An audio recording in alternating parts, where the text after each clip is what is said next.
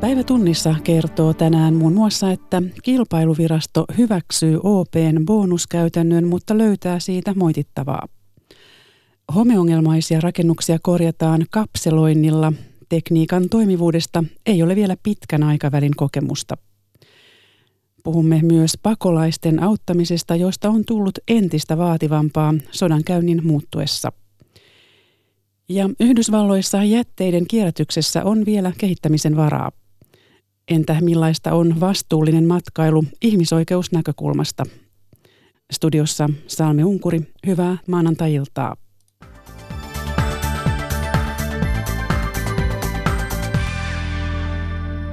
Kilpailu- ja kuluttajaviraston mukaan finanssiryhmä OP:n bonusohjelma on kilpailulainsäädännön mukainen.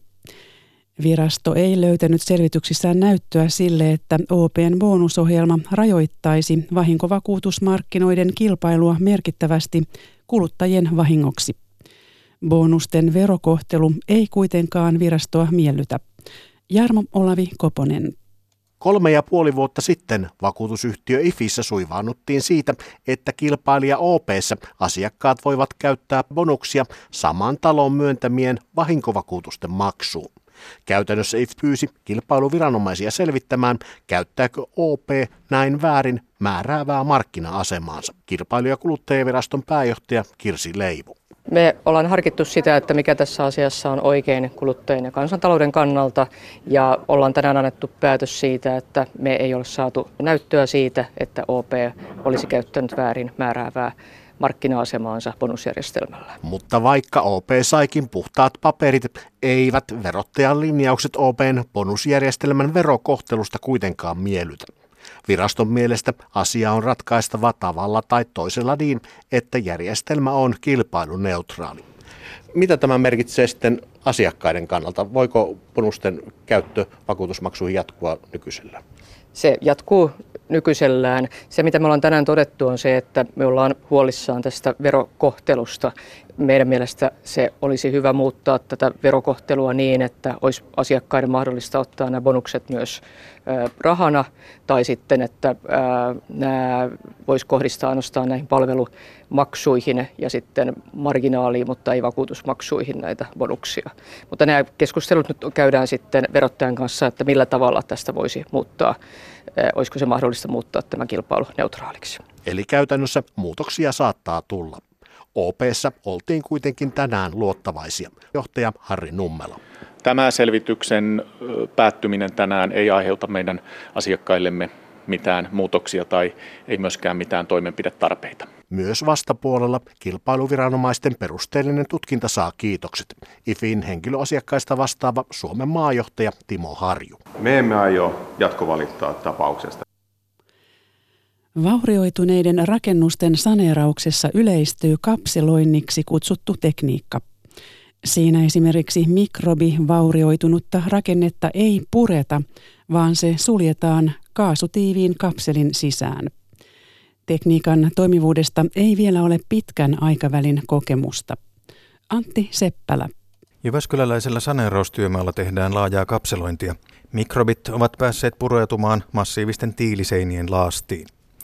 Purkaminen on mahdotonta, sillä samalla pitäisi purkaa koko talo. Koska vauriota ei voi korjata, ratkaisu on eristää ongelma.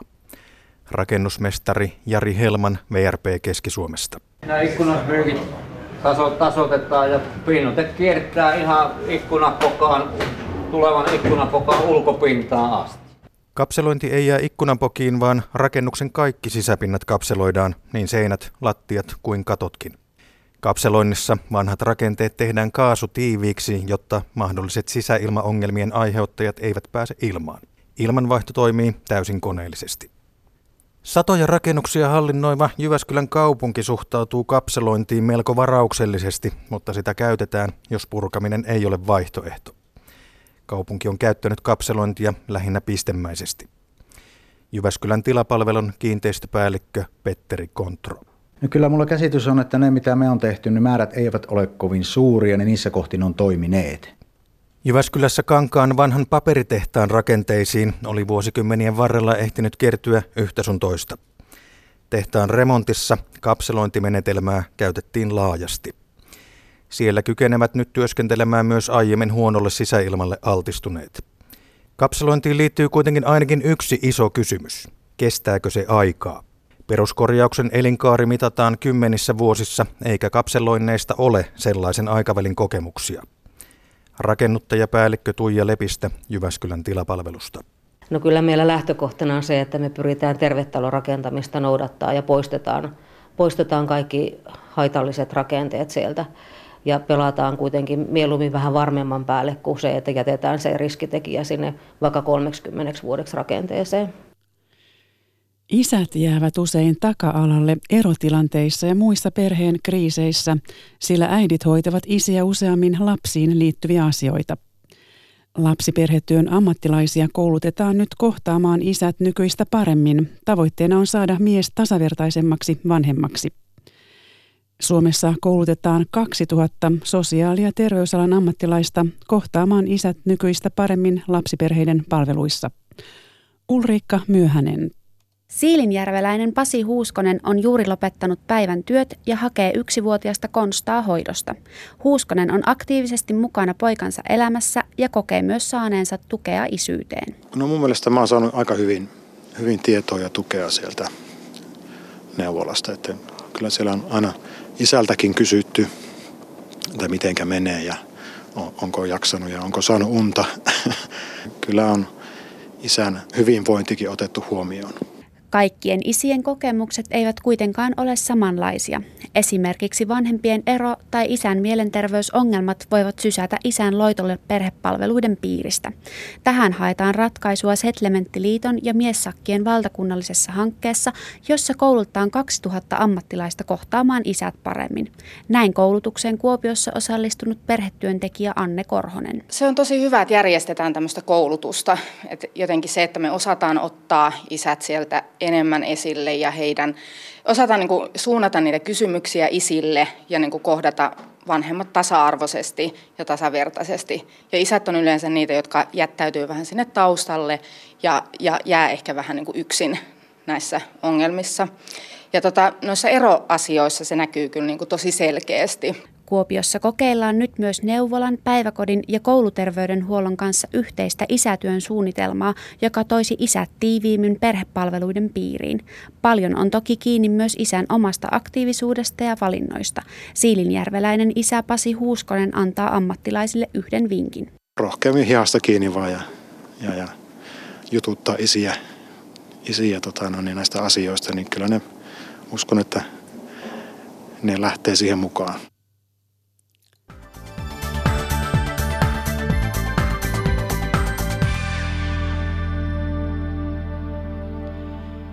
Sitten pakolaisten auttamisesta, josta on tullut entistä vaativampaa sodankäynnin muuttuessa. Avun tarjoajat eivät aina pääse paikalle kriisipesäkkeisiin.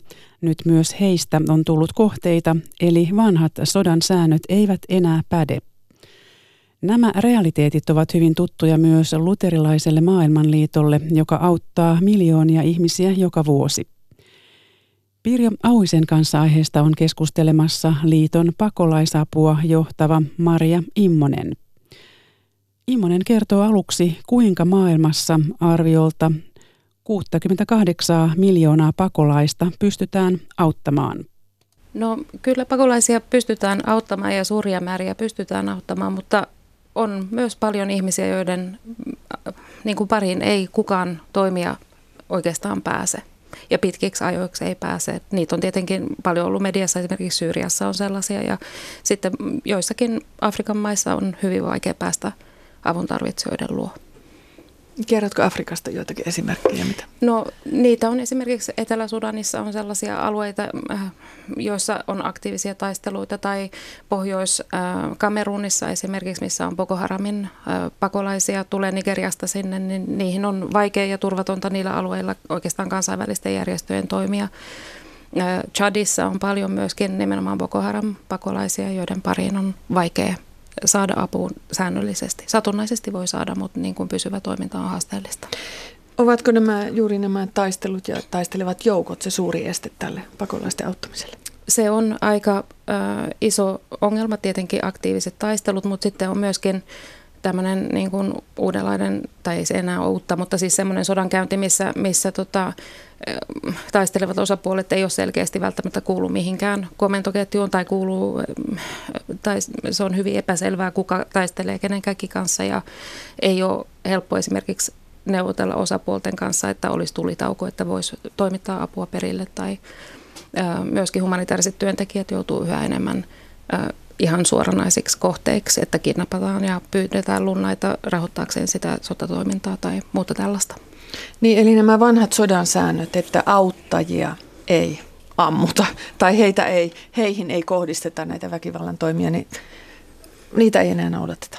Kyllä niitä joissain tietenkin noudatetaankin, mutta yhä enemmän on sellaisia taisteluita, joissa sodan tai sen taistelujen osapuolet ei tunne sodan sääntöjä ollenkaan eikä niitä millään tavalla niin kuin noudata, jossa kaikki on tietyllä tavalla sallittua. Olet siis johtajana Luterilaisen maailmanliiton maailmanpalveluosastolla. Sveitsissä on sinun työpaikkasi. Millaisissa maissa te tarjoatte apuanne vai voiko sanoa, että kenttänä on koko maailma? No kyllä kenttänä on varmaan koko maailma, mutta tällä hetkellä me toimitaan noin 30 maassa. Että jos aloittaa niin kuin lattareista, niin siellä tietenkin suurin pakolaiskriisi tällä hetkellä aiheutuu Venezuelasta, josta pakolaisia vyöryy kaikkiin naapurimaihin ja siellä meidän toiminta on Kolumbiassa ja sitten Afrikassa niin on nimenomaan nämä Boko Haram pakolaiset. Me toimitaan Kamerunissa ja Keski-Afrikan tasavallassa ja Chadissa ja sitten Etelä-Sudanin kriisi, niin se on kaikissa naapurialueen valtioissa, niin me toimitaan sekä Etelä-Sudanissa itsessään että Keniassa, Ugandassa, Etiopiassa, niissä naapurivaltioissa, Djiboutissa ja sitten jos mennään Lähi-Itään, niin me toimitaan siellä Jordaniassa ja Palestiinassa ja Irakissa ja sitten Aasiassa niin Myanmarin pakolaiskriisissä, että siinä on ne suurimmat kriisit. Siinä on pitkä lista. Nyt taitaa maailmassa olla näitä kriisejä ja pakolaisia tosiaan enemmän kuin koskaan. Joo, kyllä näin on, että se on ja tuntuu, että joka vuosi kasvaa vaan. No miten paljon teidän toimintanne painottuu siihen tällaiseen ihan siihen ensiapuun, siihen kun pakolaiset vyöryvät ja miten paljon nyt televisiossakin on näytetty kuvia tämmöisissä ihan vuosikausia kestävistä telttaleireistä, että leirit ovat ikään kuin pienoiskaupunkeja, joita kukaan ei tiedä, että koska niiden. Joo, no esimerkiksi Ugandassa meillä on ollut toimintaa Etelä-Sudanin itsenäisyyssodan aikana. Se on ollut siis niin kuin 20-30 vuotta ollut pakolaisia Ugandassa ja eteläsudanilaisia. Ja sitten kun Etelä-Sudan itsenäistyi, he lähti takaisin kotiin ja meidän leirit tyhjeni. Ja sitten siellä alkoi sisällissota, niin ihmiset tulee takaisin sinne. Että se on myöskin semmoista heiluriliikettä, kun tilanne ei ole vakaa. Ja meidän toiminnasta me ollaan mukana usein uusissa pakolaisvyöryissä silloin, jos meillä on lähialueella toimintaa, niin on helppo laajentaa. Ihan uusiin maihin on vaikeampi mennä, mutta meillä on joitakin kohdemaita, missä me ollaan oltu tosi pitkään. Että esimerkiksi Keniassa me ollaan oltu ihan alusta saakka pakolaisleireillä ja siellä ollaan jo 30 vuotta leirillä. Ja YK on uusimpien tilastojen mukaan, niin keskimääräisesti ihminen, joka joutuu pakolaisleirille, asuu siellä keskimäärin 17 vuotta. Et se on todella pitkä aika asua suljetulla leirialueella, josta ei pääse pois. No annatteko te apua tämmöisissä aivan niin kuin yhtäkkisissä esimerkiksi luonnonkatastrofeissa? Joo. Vai painottuuko se tähän tämmöisiin näihin pitkäaikaisiin konflikteihin? No sanotaan, että ennen vanhaan ne ehkä oli vähemmän pitkittyneitä kriisejä, mutta me toimitaan suurissa luonnonkatastrofeissa, esimerkiksi Nepalin iso maanjäristys, me oltiin siellä, tai tsunamissa, tai Haitin maanjäristyksessä, tai näin. Mutta sitten myös enemmän ja enemmän ne on näitä pitkäaikaisia kriisejä ja nimenomaan pakolaisiin liittyviä. Luterilainen maailmanliitto perustettiin toisen maailmansodan jälkeen vastaamaan pakolaiskriisiin Euroopassa, jolloin joka neljäs pakolainen Euroopassa oli luterilainen. Niin silloin kirkot jotenkin päätti, että nyt pitää keskittyä pakolaisiin ja siitä saakka LML:n niin kuin toiminnan keskiössä on ollut nimenomaan pakolaiset. No autatteko te vaan luterilaisia? No ei todellakaan. Ei autettu silloin ja ei auteta nytkään. Että meillä on ihan kaikki, jotka apua tarvii, niin on avun piirissä ja ehkä konfliktien luonteesta johtuen tällä hetkellä niin hirveän monet näistä on tai sanotaan tämmöisten myöskin ääri-islamiin liittyvien alueiden konflikteja. Etelä-Sudan ei ole sellainen, mutta monet muut Sahelin-maat ja Afrikan sarven dynamiikassa on myöskin ääriajattelua ja sen aiheuttamaa levottomuutta sitten näissä maissa. Miten vaikeaa teidän on saada näihin nykyajan konflikteihin työntekijöitä? Se on hyvä kysymys. Sanotaan, että nuoria, innokkaita maailmanparantajia on kohtuullisen helppo saada, koska monilla ihmisillä on hirveän vahva halu auttaa vaikeassa tilanteessa olevia, mutta sanotaan, että tämmöisiä kokeneempia johtajia ja keskiportaan johtajia on jo paljon vaikeampi saada, että ne meidän kohdemaat on hirvittävän raskaita olla pitkään. Ja tietenkin jos on perheitä tai muita, niin sinne ei voi perheen kanssa mennä, että ne on aika yksinäisiä työpaikkoja sitten. Miltä sinun korviisi kuulostaa tämä keskustelu, mitä Euroopassa nyt käydään turvapaikanhakijoista ja näistä tämmöisistä keskuksista sekä se taitaa nyt olla jo kertaalleen hylätty ajatus, että oli näitä keskuksia täällä Välimeren rannalla, molemmilla rannoilla.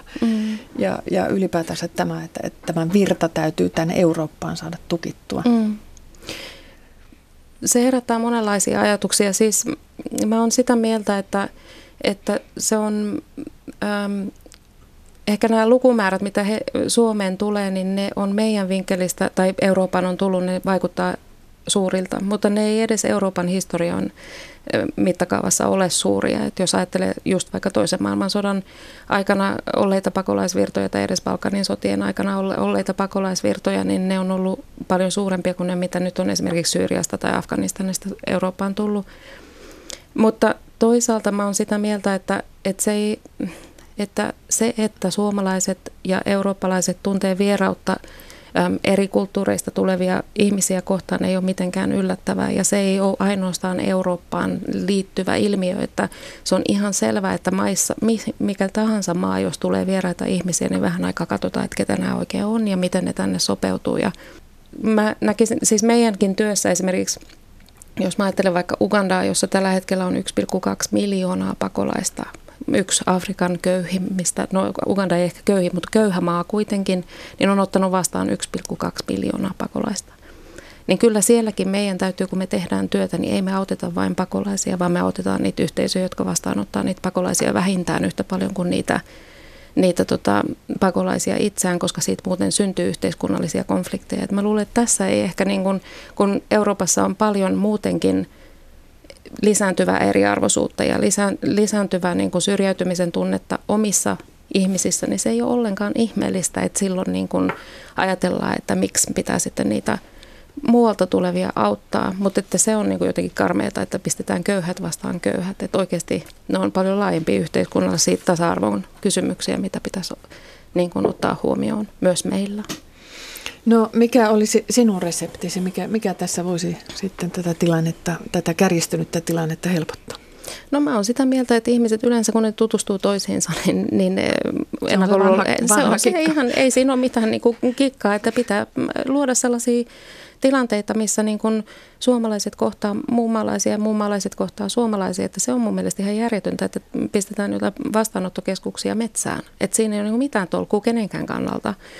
Mutta sitten nämä ajatukset, että niin kun perustettaisiin tämmöisiä vastaanottokeskuksia Libyaan tai muualle, niin kuin on perustettukin, niin niistähän on seurannut aivan kauheita ihmisoikeusloukkauksia ja ihmiskaupan lisääntymistä ja ihan niin kun karmeita olosuhteita Libyaan, joka on epävakaa valtio itsessään, siellä ei ole hallitusta, niin että sinne sitten perustetaan vastaanottokeskuksia, jotta nämä ei tulisi Kreikkaan tai Italiaan, niin on mun mielestä Euroopan arvojen kannalta ihan se on väärin, että niin ei pitäisi toimia. Tai sitten pitää ne resurssoida niin, että ihmiset voi elää siellä ihmisarvoista elämää.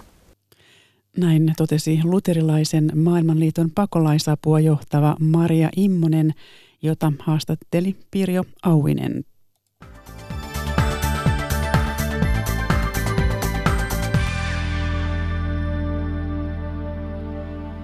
Suomalainen elintarviketeollisuus alkaa panostaa uudelleen Venäjän vientiin ja esittelee tällä viikolla tuotteitaan Moskovassa suurilla ruokamessuilla. Vaikka Venäjän asettamat vastapakotteet rajoittavatkin elintarvikevientiä, ne eivät täysin estä sitä. Toimittaja Kerstin Kruunval kysyi pakotteiden vaikutuksesta pietarilaisessa ruokakaupassa. Tatjana Markova ei ole huomannut, että pakotteet olisivat aiheuttaneet muutoksia ruokakaupan tarjonnassa. Leena Trubajeva puolestaan kokee, että tarjonta on kaventunut. Ekaterina Leontjeva kaipaa erityisesti suosikkijuustojaan ja joitakin lihatuotteita. Juuri ne kuuluvat kiellettyihin tuoteryhmiin. Vaikka kielto on haitannut elintarvikkeiden tuontia Venäjälle, sillä on ollut myönteinen vaikutus Venäjällä tapahtuvaan tuotantoon, kertoo suomalais-venäläisen kauppakamarin toimitusjohtaja Jaana Rekolainen. Kyllä se on lisääntynyt huomattavasti ja kyllä siinä ihan ykkösdraiverina on olleet nämä vastapakotteet, koska suuret elintarvikeryhmät, kuten maitotuotteet ja lihatuotteet, ovat nyt sitten tuontikiellon alaisina. Samanlaista kehitystä on havainnut myös OOO Prisman toimitusjohtaja Jarmo Paavilainen Pietarissa. Paikalliset toimittajat alkoivat investoimaan omaan tuotantoon, joka on aika luonnollista. Ja samoin sitten kansainväliset elintarvikeyhtiöt alkoi sitten investoimaan täällä omaan paikalliseen tuotantoon tai sopimusvalmistukseen. Että nyt me ollaan niin kuin jo erittäin hyvässä tilanteessa. Ennen Venäjän vastapakotteita Suomesta vietiin Venäjälle elintarvikkeita noin 400 miljoonan euron edestä vuosittain. Nyt viennin arvo on laskenut noin 100 miljoonaan. Edelleen myös monia elintarvikkeita voi tuoda ilman rajoituksia, kertoo toimitusjohtaja Mikko Söderlund, jonka yritys tuo elintarvikkeita Suomesta Venäjälle. Suomalaiset vihannesäilykkeet, myöskin makeiset, ihan leipomo- ja konditoriatuotteet, joita kaikki ovat ihan sallittuja.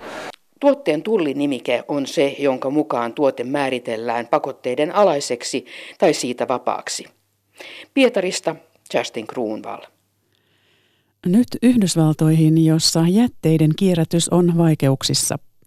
Kiina ei enää osta kierrätysmateriaalia Yhdysvalloista sen huonon laadun takia. Kierrätysmateriaalin käsittelyä yritetään nyt parantaa monin tavoin, mutta silti esimerkiksi kierrätyspaperia on jouduttu viemään tonneittain kaatopaikalle. Kirjeenvaihtaja Paula Vilénin raportti kierrätysjätelaitokselta Ajovasta. Jäteauto kippaa kuormallisen jätteenkäsittelylaitokselle Des Moinesissa Ajovassa. Mid-America Recycling-yhtiön työntekijät poimivat kasasta muun muassa silitysraudan ja muuta kierrätysjätteeseen kuulumatonta. We get vacuum cleaners, computers, bowling balls, all of those things. Yhtiön presidentin Mick Barryn mukaan kierrätysjätteeseen on dumpattu muun muassa muoviletkuja, pölynimureita ja keilapalloja. Yhdysvalloissa kotitaloudet laittavat kierrätysjätteensä monin paikoin yhteen ja samaan astiaan, ja lajittelu tapahtuu vasta jätteenkäsittelylaitoksissa. Barryn mukaan heille kotitalouksista tulevasta kierrätysjätteestä jopa 5 kuuluisi sekajätteeseen. Toisaalta yhdysvaltalaiset kierrättävät vielä melko vähän, vain reilun 1/3 tuottamastaan jätteestä. Ajovalainen eläkeläisrouva Heather Booker sanoo kierrättävänsä vain limsatölkit. We recycle pop cans. That's about it. Delilah Brejovich myöntää, että he heittävät roskiin paljon sellaista, mitä voisi kierrättää. Because I know there's a lot of things that probably could be recycled that we just kind of throw away. Yhdysvaltalaiset joutuvat nyt kuitenkin pakon edessä opettelemaan paremmiksi kierrättäjiksi, sillä Kiina lopetti viime vuonna yhdysvaltalaisten kierrätysmateriaalin ostamisen sen huonolaatuisuuden vuoksi.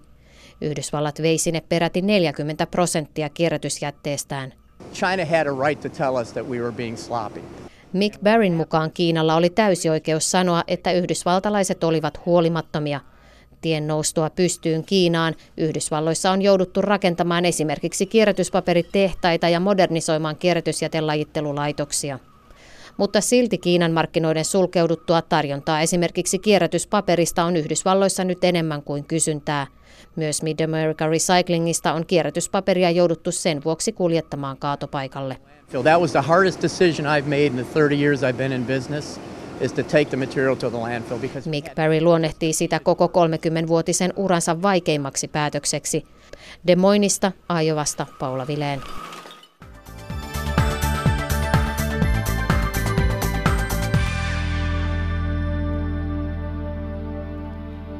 Ja lopuksi vielä puhetta vastuullisesta matkailusta. Osa suosituista matkailukohteista on joutunut valokeilaan räikeiden ihmisoikeusrikkomustensa takia. Näin vastikään esimerkiksi Katar, jota on syytetty muun muassa siirtotyöläisten karusta kohtelusta. Katarin ovat tuoneet valoon vuoden 2022 jalkapallon MM-kisat ja se, että maajoukkueen jalkapalloilija Riku Riski kieltäytyi alkuvuodesta Katarin harjoitusleiristä eettisistä syistä. Ihmisoikeusjärjestö Amnestyn toiminnanjohtaja Frank Johansson on huolestunut keskustelun sävystä ja muistuttaa, että isot tapahtumat ja huomio myös edistävät ihmisoikeuskehitystä. Musta sitä keskustelua on Suomessa käyty aika semmoisesta mustavalkoisesta asetelmasta, jossa on niin kuin sille, että paha palloliitto ja hyvä Riku Riski. Ja mä näen siinä keskustelussa paljon enemmän harmaita sävyjä. Ei ole hirveän montaa maata, jossa voitaisiin järjestää urheilutapahtumia, jos ihmisoikeusloukkaukset olisi kriteerinä. Ajatellaan vaikka Venäjää tai ajatellaan Kiinaa tai ajatellaan Yhdysvaltoja tai ihan mitä vaan. Ja totta kai tilanne Katarissa on aivan kauhea. Amnesty on raportoinut siitä jo pitkin siis ennen kuin kisat edes myönnettiin Katarille. Ja seurannut sitä, että miten näissä rakennustyömailla tapahtuu, mitä tapahtuu niin kuin muun infrastruktuurin rakentamisessa ja todettu, että kyllä parhaassa tapauksessa se julkisuus ja se huomio, jotka nämä kisat tuo, voivat edesauttaa muutoksen aikaansaamisessa. Ja nyt me ollaan nähty esimerkiksi Katarissa, että kun pari vuotta siellä on kansainvälinen työjärjestö ILO ollut paikalla, niin siellä on tapahtunut liikettä, siellä on tapahtunut muutosta oikeaan suuntaan. Erityisesti sitten niissä rakennushankkeissa, jotka liittyvät itse kisoihin. Se, että onko tapahtunut riittävästi, no ei varmasti ole tapahtunut riittävästi. Ja se, että kattaako se sitten niin kuin koko sen vierastyöläisten kirjon, esimerkiksi kotitaloustöissä olevat palvelijat tai muut, niin ovat edelleen aika lailla orjan asemassa.